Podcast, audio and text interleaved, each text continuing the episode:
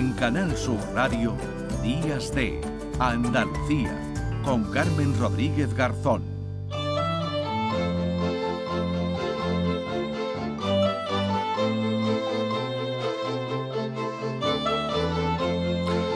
9 de la mañana y 6 minutos. En este Día de la Madre hemos querido invitar a una con la que seguro que muchas se sienten identificadas. De hecho, la comunidad que fundó hace casi una década, Malas Madres, tiene un millón de seguidoras en redes sociales. Laura Baena, ¿qué tal? Muy buenos días.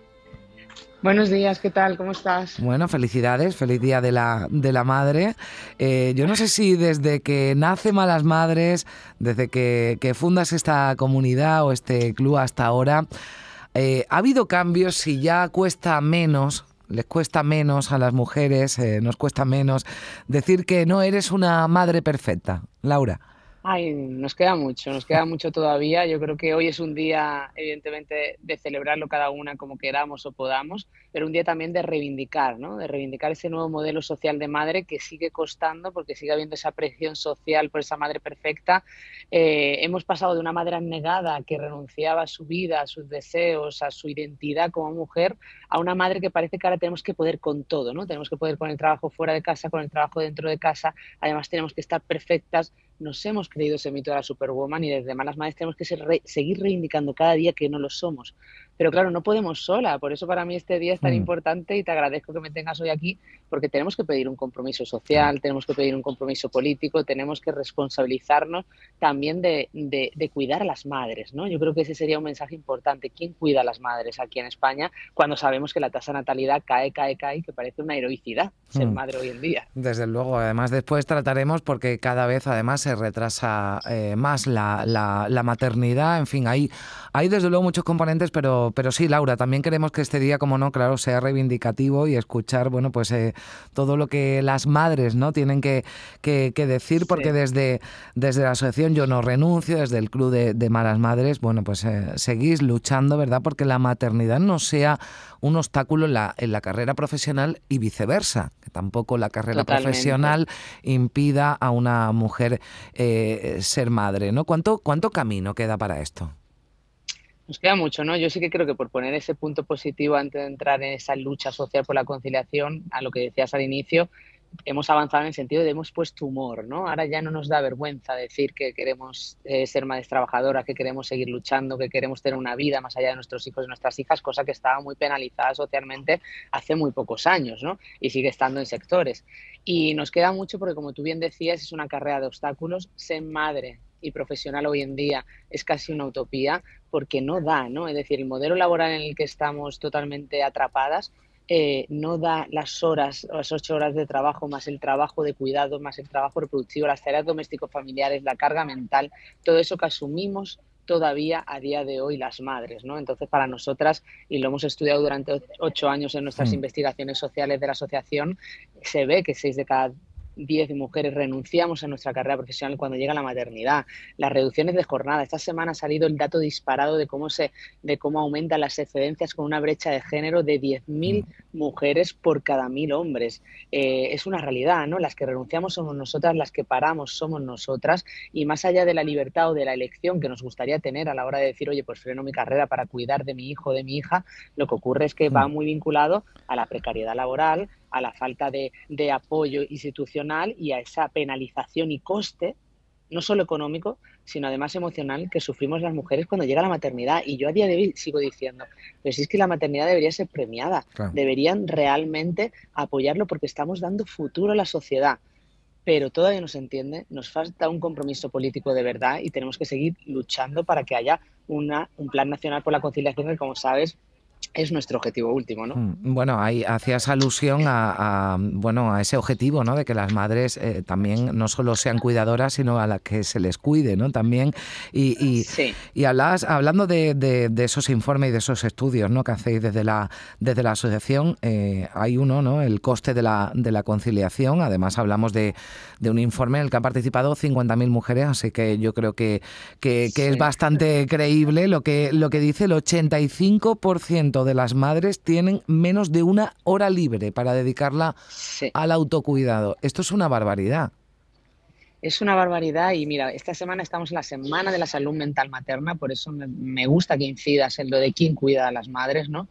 Porque no es solo el hecho de que queramos seguir con nuestra carrera profesional, que debe ser un derecho por dignidad, sino además tenemos que cuidar nuestra salud mental. El 66% de las madres reconoce necesitar ayuda psicológica y no pedirla, pese a sentirse desbordada y triste, ¿no? Es que nos han vendido el podemos con todo y está mm. siendo con ese coste que tú mencionabas del informe, el coste de la conciliación, por un lado, con ese poco tiempo que tenemos libre al día, con que más casi el 60% de las mujeres, más de una de cada dos mujeres pierde salario con la maternidad y además el coste emocional del que hablábamos de la salud mental materna, ¿no?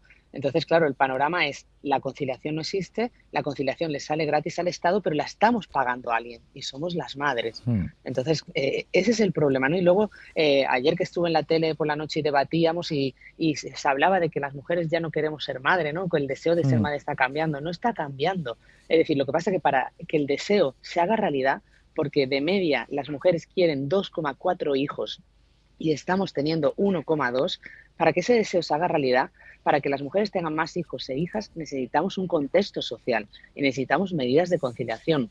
Otro dato increíble del, mm. estudio de las invisibles que contestaron el doble todavía, 100.000 mujeres, dice que 7 de cada 10 mujeres tendrían más hijos e hijas si contáramos mm. con medida de conciliación. Entonces a esto hay que decirle, sabemos el camino, sabemos cuáles serían las políticas de conciliación efectivas, vamos a hacerlo si realmente nos preocupa la natalidad de España. Hmm, además lo, lo, decías, ¿no? Habría que premiar porque se crea, se crea futuro, ¿no? Pero no, no se piensa ello quizás por esas políticas cortoplacistas, ¿no? Que, eh, que se ponen en marcha. Eh, ahora hablaremos con una con una psicóloga ¿no? también de la maternidad y de las eh, presiones ¿no? a las que están sometidas las mujeres, ya, ya digo, sea tomen el camino ¿no? de ser madres o renuncien a ello por, por, su carrera profesional. En cualquier caso, esa, esa, esa presión existe. Pero, eh, Laura, antes de despedirte, que sé que te tienes que subir en un, en un tren y además hemos escuchado ahí ya, el, estamos escuchando el aviso, pero eh, me gustaría que recordáramos que tenéis un teléfono, ¿verdad? Yo, yo me cuido, un servicio gratuito de atención psicológica ¿no? que, que está funcionando y que habéis atendido ya muchas mujeres. Pues te agradezco que lo pongas sobre la mesa porque es un servicio que sacamos con los recursos independientes de la asociación. Es yo me cuido.es, es un servicio de atención ilimitada, 24 horas puedes llamar, porque vimos que las tres barreras que hay para pedir esa ayuda psicológica, para cuidar esa salud materna mental que debería ser una responsabilidad social, es la falta de tiempo, por supuesto, por todo lo que hemos hablado de la mm. falta de conciliación. La segunda razón es la falta de dinero. Ya sabemos el número de psicólogos y psicólogas que hay por número de habitantes en España. Es de vergüenza, estamos a la cola de Europa. Y por último, la que más me duele, para luego comentarlo mm. con la psicóloga a ver qué nos dice, es la vergüenza por el que dirán. ¿no? Es decir, mm. nos sigue dando vergüenza a las mujeres madres reconocer que necesitamos ayuda, porque nos ha costado tanto esa presión que decías, esa creencia de que tenemos que ser la madre perfecta, la superwoman y tenemos que llegar a todo, que no somos siquiera conscientes de que necesitamos esa ayuda. Pensamos simplemente que estamos desbordada por algo que me duele mucho, que siempre parece que somos insuficientes. Entonces, para mí, hoy, un día como hoy, querría decirle a las malas madres que nos están escuchando que somos suficientes, que lo hacemos lo mejor posible, pero que es un día de despertar, de darnos cuenta que no estamos eligiendo, que tenemos, que estamos renunciando y que tenemos que exigir derechos, ¿no? Por eso es un día de que menos mm. flores y más leyes. Yo creo que sería importante, ¿no? Bueno, pues con ese mensaje no, nos quedamos. Eh, menos flores y más leyes que nos lanza Laura Baena desde eh, Malas Madres, eh, desde esa asociación Yo No Renuncio del Club Malas Madres. Laura, buen viaje y muchas gracias por atendernos. Muchas gracias y un, placer, de verdad, conversar contigo. Un abrazo muy grande. Gracias. Adiós.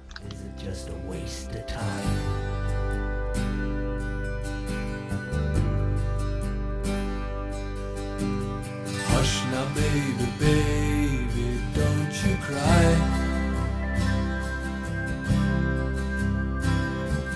Mama's gonna make all of your nightmares come true.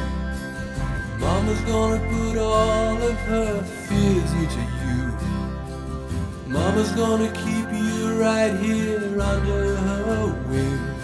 She won't let you fly, but she might let you sing. Mama's gonna keep baby cozy and warm.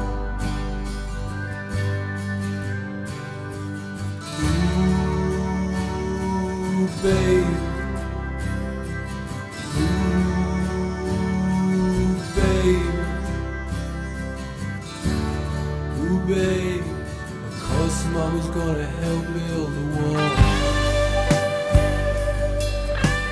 Viaje de la maternidad es un viaje en el que muchas emociones se disparan con intensidad. Es lo que dice la psicóloga Silvia Nava, que es psicóloga general sanitaria con experiencia en diferentes ámbitos, entre los que destacan la divulgación y el acompañamiento psicológico a la maternidad. Silvia, ¿qué tal? Muy buenos días. Muy buenos días, Carmen. Bueno, hemos hablado con, con, Laura Baena y nos ha dejado también y hemos dejado algunas cuestiones en el aire que ahora, que ahora te preguntaremos, Silvia. No resulta fácil, ¿no? Ni decidir ser madre ni decidir no serlo. Cualquier camino, ¿verdad?, que tome una mujer en este sentido está cuestionado, ¿no? Con, con, con, los, con las consecuencias, ¿no? Que tiene, que tiene todo esto para nuestra salud mental. Totalmente. Creo que cada vez tenemos un lugar más difícil, ¿no? Eh, y cada vez más pequeño. Siempre pienso cómo hemos avanzado las mujeres en, cómo hemos ampliado nuestro, nuestro campo y todas las áreas a las que podemos acceder y las madres nos hemos visto como eh, subidas ¿no? a, esta, subida de las mujeres, pero, pero claro, con una familia detrás que también hay que cuidar y retando un poco el modelo que se ha estado haciendo hasta ahora. Mm. Eh, y esto no pasa lo mismo con, los hombres, evidentemente, porque al margen de factores biológicos, y ahora también incidiremos en ello, pues por ejemplo a nadie le sorprende, ¿verdad, Silvia, que, que un hombre pues eh, de 50 años sea padre, pero con las mujeres es distinto. Sigue existiendo ¿no? esa, esa presión, sobre todo cuando una mujer va cumpliendo años y llega esa pregunta, ¿no? Bueno, no, no digo malintencionada, seguramente en algunos casos con buena intención de, bueno, ¿y el niño para cuándo? ¿Vas a ser madre? O sea, esa presión existe y casi nos acompaña desde que somos pequeñas. Totalmente. Además, es, lo que decías un poco al principio, ¿no? Es como todo mal. O sea, no, no, nos quedan como pocos caminos para poder sentirnos bien sin sentirnos juzgadas. Eh, creo que no hay mujer que retrase la maternidad por diferentes motivos. Yo siempre pienso que cuando una mujer no es madre, eh, es o bien porque no puede o bien porque no quiere, ¿no? Y, y en cualquier caso no tenemos que, entrar en este tema ni investigar, sino dejarlas libres. Mm. Y, efectivamente, a los hombres siempre eh, no, no, se les cuestiona, pero a las mujeres sí, y bueno, pues eso genera bastante frustración en general y muchísimas emociones más. Mm. En un artículo dice Silvia, elegir hoy el eh, en día el camino de la maternidad teniendo trabajo sin tenerlo, con la incertidumbre económica, consiguiendo estabilidad pasado los 30 y cuando hay personas que eligen libremente tener una vida sin hijos, la verdad que de primeras podemos entender que esta elección puede suponer una crisis vital importante para muchas mujeres. Eh, tan tan esas consecuencias tan negativas puede tener en un momento en el que una eh, mujer se plantee o bueno no no creo que sea un momento no sino durante una etapa se plantee si va a tener un hijo si no lo va a tener si va a tener el segundo si no lo va a tener si tendrá que renunciar a algo en su trabajo por supuesto. Y, claro, antes, como decía Laura, veníamos de un modelo en el que tampoco nadie elegía, ¿no? Si era como el camino y las mujeres pues eran madres y ya está. Y ahora tenemos muchísima información. Verdaderamente ya creo que mm, la maternidad estamos consiguiendo que se desmitifique y por ese mismo motivo hay mucha gente que se lo piensa dos veces también, ¿no? Entonces tenemos que conseguir llegar a un equilibrio y, y ver yo creo que se trata de ir generando iniciativas que hagan que las mujeres tengan ganas de seguir siendo madres, ¿no? Y que elijan la maternidad y no se vea como un obstáculo, sino como todo lo contrario. Mm. ¿Y cómo se puede ayudar a una mujer que, se encuentra con esa crisis vital, que no sabe por dónde, por dónde tirar, qué decisión tomar, lo digo como, como psicóloga además eh, que, realizas, ¿no? Y que has tenido experiencias con, con, mujeres, ¿no? Que afrontan esta, eh, bueno, pues el reto de convertirse en madres o la decisión de, de no serlo. ¿Cómo, ¿Cómo se puede ayudar a una mujer a afrontar esa decisión? Yo creo que acompañándolas, entendiendo que es un proceso súper difícil, ¿no? Siempre estamos intentando colocar en un lugar en el que no estamos. La maternidad es incertidumbre, son muchísimas emociones agradables, pero también te reta mucho, ¿no? Cada día intentas hacerlo bien y, siempre está como esta sensación a veces, ¿no? De no ser suficiente. Y, bueno, es que saberse madre lleva tiempo, lleva tiempo, lleva horas. Eh, tenemos que tener paciencia y saber acompañar a las madres y en lugar de juzgar, acompañarlas, ¿no? En lo que están sintiendo Y yo siempre digo que, además eh, si, que nos tenemos que formar, ¿no? Siempre que eh, se considera un niño como que está experimentando y que tiene todas las oportunidades eh, y se le tolera el no saber, y a las madres no. Y cuando nace un niño, nace una madre y tenemos que acompañarlas en todo ese camino y, por supuesto mm, que nosotras mismas nos lo permitamos y sepamos que no es motivo ni de vergüenza ni de, ni de nada el pedir ayuda, ¿no? Si lo necesitamos también. Claro, porque nos decía Laura, ¿no? En, en el informe que habían hecho en ese estudio que entre las razones eh, por las que bueno pues había madres que además eh, siete de cada diez reconocían que, que precisarían ¿no? alguna ayuda psicológica bueno pues eh, por falta de tiempo por falta de, de, dinero son los motivos que alegaban pero también por vergüenza. Por vergüenza no a reconocer que, que, que una no es una madre perfecta Totalmente, pero dada la experiencia también de acompañar eh, madres, bueno, yo soy madre de tres, o sea, tampoco llego a todo, em, eh, veo esto, ¿no? Que igual una vez que rompes la vergüenza inicial, ¿no? Y el, venga, necesito ayuda, la liberación que siente una madre cuando baja el listón, ¿no? Y dice, no, es que no llego y te das cuenta de que es normal no llegar, te validan un montón las emociones, ves que ninguna llega en realidad, pues eh, ya se pasa, ¿no? Es como pasar ese primer eh, escaloncito y luego de verdad que el acompañamiento emocional es precioso, es una maravilla y ayuda muchísimo. Mm.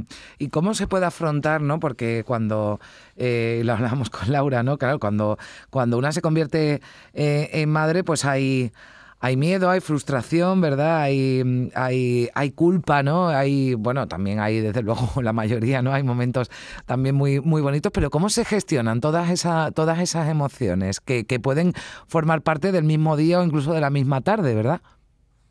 Totalmente, o sea, la misma tarde podemos sentir todas a la vez y, creo que lo primero, es que lo más importante es aceptarlo, ¿no? O sea, decir, vale, eh, las emociones desagradables las estoy sintiendo, son pasajeras, son parte del camino, a mí me ayuda mucho pensar que todo pasará, ¿no? Y, yo cuando me he visto envuelta en, situaciones difíciles a nivel emocional, eh, a mí me ayuda este pensamiento, pensar que esto va a pasar y que mañana será de otra manera y que lo que tengo es que aceptar, estar así, no luchar contra ello, ni son emociones que no debamos sentir, sino que sentimos todas y, también abrir un poco nuestra mente a poder equivocarnos.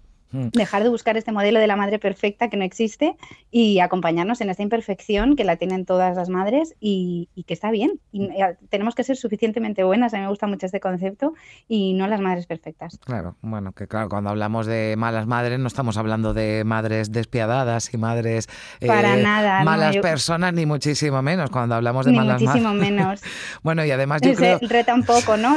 El concepto antiguo de la buena madre, ¿no? Que no se queja, que está siempre perfecta y de, alguna manera reta un poco este concepto. Sí, ah, bueno, ah, y, seguramente todas cuando hemos sido ¿no? también pequeñas hemos, hemos dicho a nuestra madre qué mala madre eres, ¿no? Porque a lo mejor, bueno, pues no ha hecho lo que se esperaba de ella, pero, pero bueno, pues no, no pasa nada, ¿verdad? Porque una esté harta y una se canse y reconozca que no, que no es eh, perfecta. Yo creo que de todas formas, ¿verdad? Experiencias y plataformas como la de la de Malas Madres son buenas para que se puedan compartir experiencias y, y bueno, pues eh, oye, de decir y saber que no hay, que, que, lo que le ocurra a una no le ocurre solo a una, sino que seguramente le ocurre a la, a la mayoría y decirlo en voz alta eh, ayuda, ¿verdad? También para afrontarlo, Silvia es que cuando sientes que no eres la única, eh, es increíble, ¿no? La sororidad y la, la, energía que se genera y alivia muchísimo el sentimiento de culpa, ¿no? Pero tenemos que hablar de esto, porque si tú ves que tu vecina llega a todo, ¿no? Y la ves siempre perfecta y dices, Dios mío, pero ¿cómo,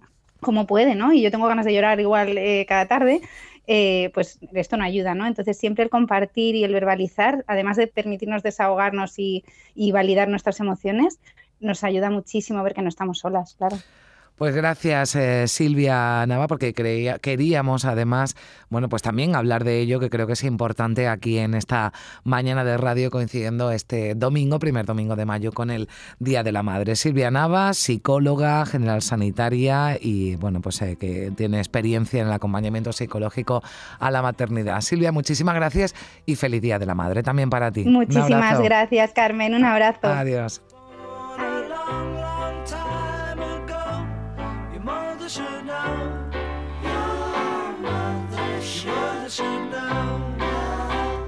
same.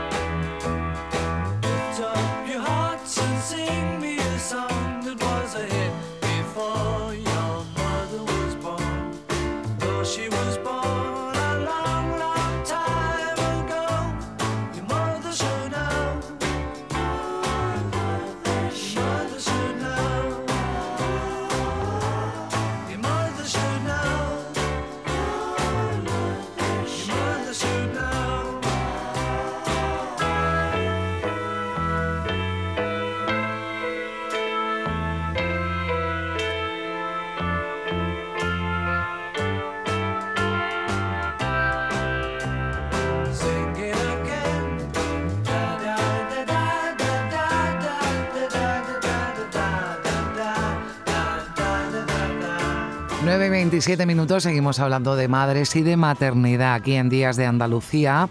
En Andalucía, precisamente en nuestra comunidad, crecen las mujeres que son madres después de los 45 años. Fíjense, más de 400 entre 45 y 49 años dieron a luz en 2021 en Andalucía, 250 lo, dieron, lo hicieron en los dos primeros trimestres de 2022. Eh, hablamos de esa maternidad tardía, que es ya una realidad y un fenómeno cada vez más común entre las eh, mujeres. Pero esto puede ser arriesgado para la salud de la mujer. Hablamos a esta hora con Antonio de la Torre, que es jefe de sección de obstetricia del Hospital Reina Sofía de Córdoba. Doctor, ¿qué tal? Muy buenos días. Buenos días. Bueno, ¿qué riesgos tiene para la salud eh, retrasar la maternidad, sobre todo cuando hablamos ya de, de edades a partir de los 45 años? Bueno, pues mm, podríamos hablar de muchas cosas en ese caso. Eh, son muchos los riesgos que tiene eh, para la salud de la madre eh, decidir ser madre a partir de los 40, 45 años. no es que sean unos riesgos muy elevados, ¿no? pero sí es verdad que, aumenta mucho el riesgo de, de, que aparezcan nuevas enfermedades, de que se diagnostiquen enfermedades que ya se parecen pero que todavía no dan síntomas, ¿no? y que el embarazo pueda ser un embarazo complicado. Mm. Eh, bueno, ahora hablaremos si acaso de alguno de los eh, riesgos. Doctor, entiendo que está ocurriendo en, el hospital eh, Reina Sofía de Córdoba, igual que en otros hospitales andaluces, que se están encontrando con casos de mujeres que deciden ser madres cada, madres cada vez a una edad más tardía. Pues sí, la edad media de las mujeres que paren en nuestro hospital en, Reina Sofía va subiendo año por año, ¿no? por ejemplo, tengo aquí datos del año 2007 con una edad media de, 29 años, ¿no? Hmm. Y, y, 15 años después, pues la edad media ya está en 32. Eh, la edad media va subiendo y además es año por año, no es una cosa puntual, sino que año por año la edad media de las mujeres que dan a luz en nuestro servicio pues es un poquito más alta que el año anterior. Bueno, y has notado que en esas mujeres, o sea, a medida que va aumentando la, edad, usted nos hablaba de, de, riesgos, o sea, entiendo que no es lo mismo tener un primer embarazo sobre todo, ¿no? Eh, antes de los 30 o en torno a los 30 que ya eh, más allá de los 35, sin meternos ya en, esa, en esas edades de 45 o 49 años. O sea, los riesgos van aumentando a medida que va, bueno, igual que también entiendo que va descendiendo las posibilidades de, de, ser madre, ¿no? Más complicado, la mujer es cada vez eh, o cada vez que va cumpliendo años menos fértil. Efectivamente, eh, no solamente se junta eh, el aumento del riesgo que tiene un embarazo normal, un embarazo conseguido por, de forma natural, eh, con estas edades se, se, le suma eh, el riesgo de que sea un embarazo conseguido por técnicas de reproducción asistida, ¿no? con todo lo que ello conlleva, eh, de problemas y de complicaciones durante el mismo. ¿no? La, posibilidad de quedarse embarazada también va disminuyendo con la edad, con lo cual, un primer embarazo, con lo cual a partir de, no vamos a decir a 35, porque 35 años, ya, si te digo que la media de los que dan a luz en nuestro hospital son 32, pues imagínate la, mm. cantidad de mujeres que tienen 35 o poco más. ¿no? Eh, yo hablaría de más de 40 años. La, cantidad de, estas mujeres tienen un riesgo y una, primero una gran dificultad para quedarse embarazadas si es su primer embarazo y después pues todas las complicaciones que aparecen en un embarazo después de esa edad, mm. que son de entre la diabetes, hipertensión, bueno, y podríamos hablar mucho. Bueno, hablamos, eh, claro, son las enfermedades, digo que cada, bueno, cuando vamos cumpliendo años es más posible, ¿no? Que suframos esas enfermedades que a lo mejor, bueno, pues en principio no tienen consecuencias graves para nosotros, pero sí hablamos ya de un embarazo, aumenta, como decía, el riesgo. Doctora, ¿hay alguna edad ideal si usted tuviera que decir, bueno, pues la edad ideal para que las mujeres eh, tuvieran niños o empezaran ¿no? a tener o tuvieran el primer hijo, ¿cuál sería? Hombre, eh, científicamente hablando, la, mejor edad para dar a luz eh, sería entre los 20 y los 25 años. Eh, ya sabemos que las circunstancias hoy en día de, nuestra sociedad, de, nuestro estilo de vida, dificulta muchísimo eso, ¿no? Pero bueno, siempre la edad más, la mujer está hecha para parir entre, entre esas edades, ¿no? Entre la década de los 20 años, la mejor sería la mejor. Bueno, claro, ahora ya creo que, bueno, que es casi impensable porque si vemos a una chica de 20 años embarazada, eh, yo creo que eh, seguramente eh, aglutina más miradas, ¿no? Que si vemos seguramente a una mujer de más de 40, ¿no? La sociedad ha cambiado, pero eh, lo que usted dice, otra cosa es lo que dice la ciencia, ¿no? Y el, y el cuerpo de la, de la mujer estaría preparado o estaría eh, más preparado para, para, para, tener ese hijo cuanto más joven. baja la, la, fertilidad, además, lo hablábamos a medida que una va cumpliendo años, pero la sanidad pública, además, doctor, y si no así, usted me corrige, no cubre tratamientos para mujeres de más de 40 años. Efectivamente, la consulta de reproducción eh, no, bueno, no que no admitan, sino que, no hacen tratamientos para mujeres por encima de 40 años, porque la posibilidad, además de quedarse embarazada por encima de esa edad, incluso con tratamiento de reproducción, va disminuyendo. Entonces, eh, el gasto sería enorme y, por encima de 40 años eh, los tratamientos no están pagados por la seguridad social. Bueno, pues eh, en fin, eh, hablamos de muchos factores, ¿verdad? Que son los que los que condicionan la edad en la que las mujeres se deciden a ser madres, pero hemos querido saber también cuáles son las consecuencias para, para la salud. Entiendo, eh, doctor, que el riesgo aumenta en el primer hijo, ¿no? O sea, si una mujer tiene un primer hijo de 35 años, si después el, el riesgo no sé si desciende, ¿no? Si ya estamos hablando de segundo o tercero.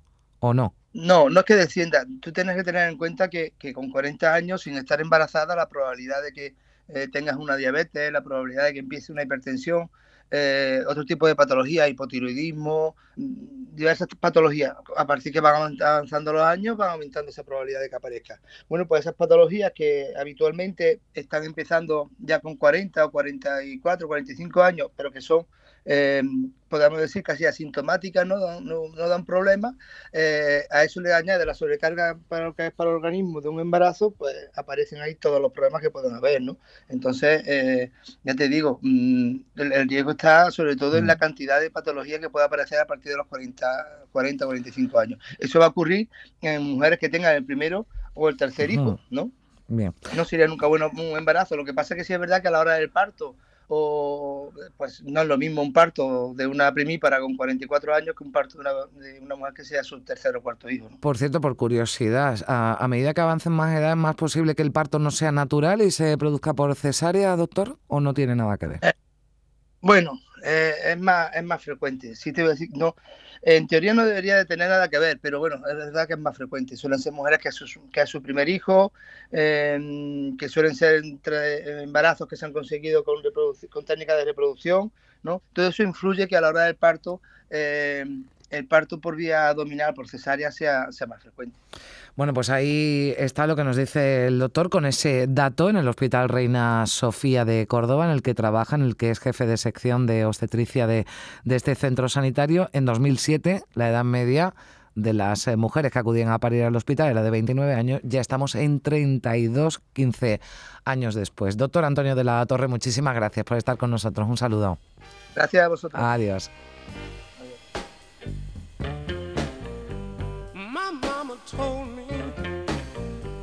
When I was a child that she did not know what make a man cry. I looked at my papa, he had tears in his eyes. He said, Ask me no question, my son, and I'll tell you no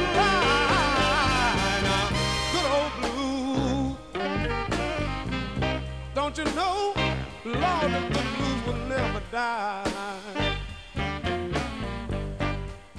Have mercy now.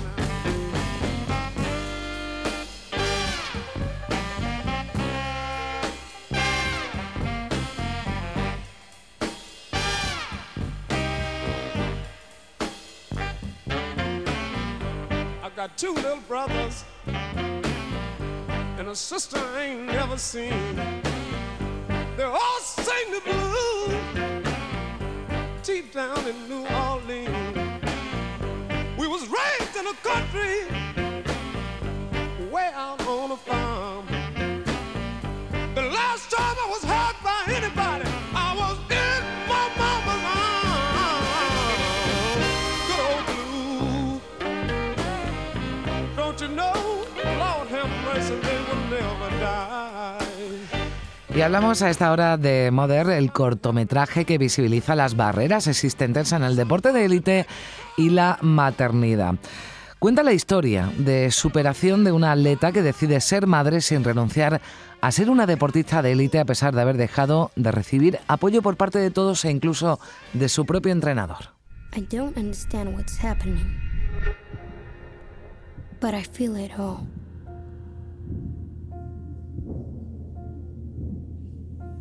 I feel how afraid you are.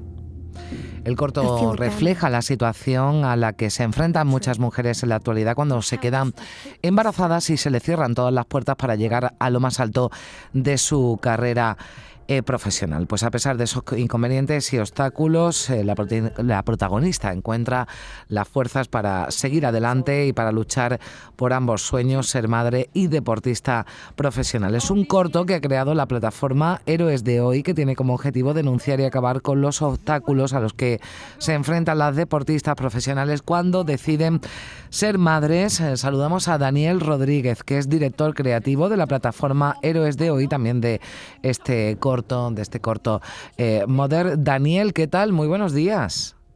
Hola, buenos días. Encantado, ¿cómo estáis? Igualmente. Bueno, ocurre, ¿verdad? En el deporte de élite llevamos toda la mañana además hablando desde que eh, empezamos esta segunda hora de programa desde las 9. Ocurre el deporte de élite, pero, pero todo esto también porque se da en otros eh, sectores profesionales, aunque entiendo que lo pueden sufrir no especialmente, pero sí de una manera especial, ¿no? Las deportistas. Sí, bueno, la, verdad que los datos que, manejamos es que son situaciones que se dan en todos los ámbitos laborales, tristemente, pero es verdad que, claro, en el mundo del deporte y sobre todo el deporte profesional, pues es mucho más acuciante porque mm, físicamente eh, al final hay una serie de también una serie de prejuicios, a veces también una serie de, falta de, ayudas en algunos casos. Muchas deportistas se, quejan de que, de que, casi el embarazo es, es visto como una lesión desde algunos sectores laborales de su entorno. Entonces, claro, esta, esta, cierta indefensión o estos miedos que a veces se dan en, todos los ámbitos, pues en el caso del deporte profesional, pues, pues son mayores, ¿no? Hay mucho miedo a que, a que, a que frene demasiado eh, la, proyección profesional de las deportistas. Mm. Bueno, claro, es que se pueden encontrar, ¿no? Como, como ocurre, ¿no? Con la protagonista de, este corto, que finalmente, bueno, pues coge o saca fuerzas, ¿no? Para, para cumplir ambos sueños. Escuchamos a un pequeño, ¿no? Una pequeña Daniel. Sí, sí, exacto. Pues fíjate, viene, viene, muy al, viene muy al caso, ¿no? Sí, sí, sí, sí, totalmente. Bueno, bueno, no, no nos molesta para nada, al revés, nos alegra la, la mañana, vamos, escucharla, escucharla o escucharlo. No, no sé si es una pequeña un pequeño, eh, Daniel. Sí, es, es, un, es, es un pequeño, un pequeño de tres años guerrero. Ah, bien, bien, bien. Bueno, un héroe, ¿no? Bueno, un héroe que lo cuida, ¿no? me, da a mí que tiene. bueno, hablábamos, te preguntaba Daniel, bueno, con este, con este corto, ¿no? Que yo creo que, que, visibilizáis muy bien, ¿no? Ese, ese problema eh, existente, pero también transmitir, ¿no? Mucha fuerza porque seguramente os habréis encontrado, ¿no? Con muchos casos de, de mujeres pues que renuncian a una u otra cosa, o a su carrera o a ser madre. Sí, sobre todo lo que hemos visto es que hay muchos casos de, dudas, pero dudas a un mm. límite tremendo, ¿no? De, tener que planificar toda la carrera eh, pensando en ello, de temores de, que, de lo que les puede ocurrir. Se sabe que, bueno, que son ilegales, pero se sabe que todavía existen algunas cláusulas anti-embarazo en algunos tipos de contratos, que están un poco ahí ¿no? en el oscurantismo, aunque no, no se hable mucho de ellas. Entonces, claro, todo, nos hemos encontrado muchos miedos, muchos reparos, muchas, a veces muchas dudas, pero también gente echada para adelante con ganas de no renunciar a nada, mm. de cumplir con todos sus sueños, ¿no? Y la verdad que historias preciosas de, madres que, al final acaban consiguiendo todo y eso es lo más inspirador. Mm. Claro, porque no, no serán muchas, ¿no? Ojalá sean más, pero no serán muchas las mujeres que sigan, ¿no? Compitiendo pues al más alto nivel en deportes de élite tras ser madres, pero no por problemas físicos, porque se pueden recuperar de un embarazo. Nos decías algo al principio, ¿no? Y es que es verdad que todavía el embarazo es tomado, ¿no? Por lo, bueno, por, por, entrenadores o por técnicos o por quien no sabe de qué va esto como una lesión. ¿no? Sí, bueno, eh, eh, al final es una percepción que, claro, que o estás en el cuerpo de la madre o a veces no, desde fuera, pues hay muchos, muchos prejuicios. Yo, creo que al final lo, más importante es el ejemplo que dejan muchas de estas madres, ¿no? incluso muchas de ellas dicen, reconocen Fíjate, perdona, el papá que soy ahora estaba, mira, en directo vais a ver cómo tengo que... Sí, estoy ahí, está haciendo un momento percusión, ¿no? Algo... Es un momento de percusión que es un gran clásico. Para llamar la atención, claro. Ha sido efectivo, claro. un clásico, un clásico. Pero En cualquier caso, lo que sí nos dicen todas es que físicamente te recuperas. O sea, que, mm. puedes volver a recuperar el ritmo físico, a volver a ser competitiva, a rendir como antes y, que esa, perdón, esa, visión un poco prejuiciosa que tenemos a veces desde fuera de que un embarazo puede significar el fin de una carrera deportiva de élite es totalmente falso. Mm. Es totalmente falso y, desde luego que se recuperan y, vamos, hay casos para aburrir de, atletas que recuperaron el más alto nivel competitivo después del embarazo. ¿no? Mm. Y también creo que eso es importante, ¿no? que, que, trasladar ese mensaje también a las propias deportistas que puedan tener dudas, que vean casos inspiradores de otras que, lo consiguieron y, que siguieron a tope. Mm. Bueno, la protagonista de este corto, ¿no? Al final vuelve con más, con más eh, fuerza, ¿no? Porque, bueno, pues eh, evidentemente el entrenamiento y el esfuerzo es importante, pero seguramente hay otros factores, ¿no? También que influyen para que, para que una saque lo, mejor, ¿no? De, de, sí misma, sobre todo cuando está compitiendo al más alto nivel. Fíjate, Daniel, que hace poco coincidí con, con Ona Carbonell, ¿no? que además es madre de dos niños pequeños, que está en plena forma, que participó justo después de tener su primer hijo en los Juegos Olímpicos de Tokio. Es decir, que, que hay ejemplos y yo creo que está bien, ¿no? que además sean eh, sobre todo las que las caras más conocidas, ¿no? las que también eh, cuenten su, su, experiencia para que, para que otras chicas y otras mujeres ¿no? que, lo, que lo hacen o que lo están pensando, pues, eh, pues vean que es posible. Así que... Total invitamos, ¿no? Si te parece, a, ver este a ver este corto de la plataforma Héroes de hoy y bueno, pues a, animarse hay que hay que decir, ¿no? Que, que es, eh, la plataforma está impulsada, ¿verdad? Por la por la liga, ¿no? De fútbol profesional que está bien, ¿no? Que esté detrás de, estas cosas por Iberia, por Resol, por por Orange y por y por Dazun. Así que bueno, pues eh, ahí queda ese mensaje importante también, yo creo, en este Día de la Madre. Te dejamos que disfrutes, no se lo digo entre comillas, de tu pequeño Daniel, que tengas un feliz domingo y bueno, que no dé mucha lata con la, percusión. bueno, gracias Daniel Muchas gracias. Un abrazo, adiós, adiós. Un abrazo.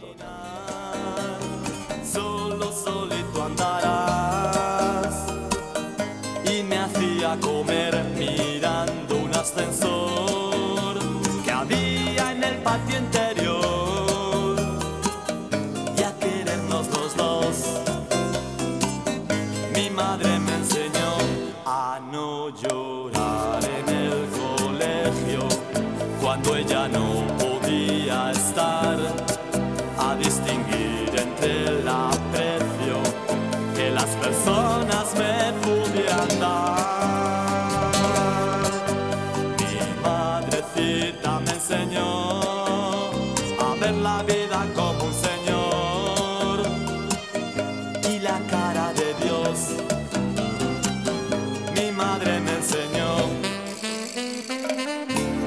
En Canal Sur Radio, Días de Andalucía, con Carmen Rodríguez Garzón.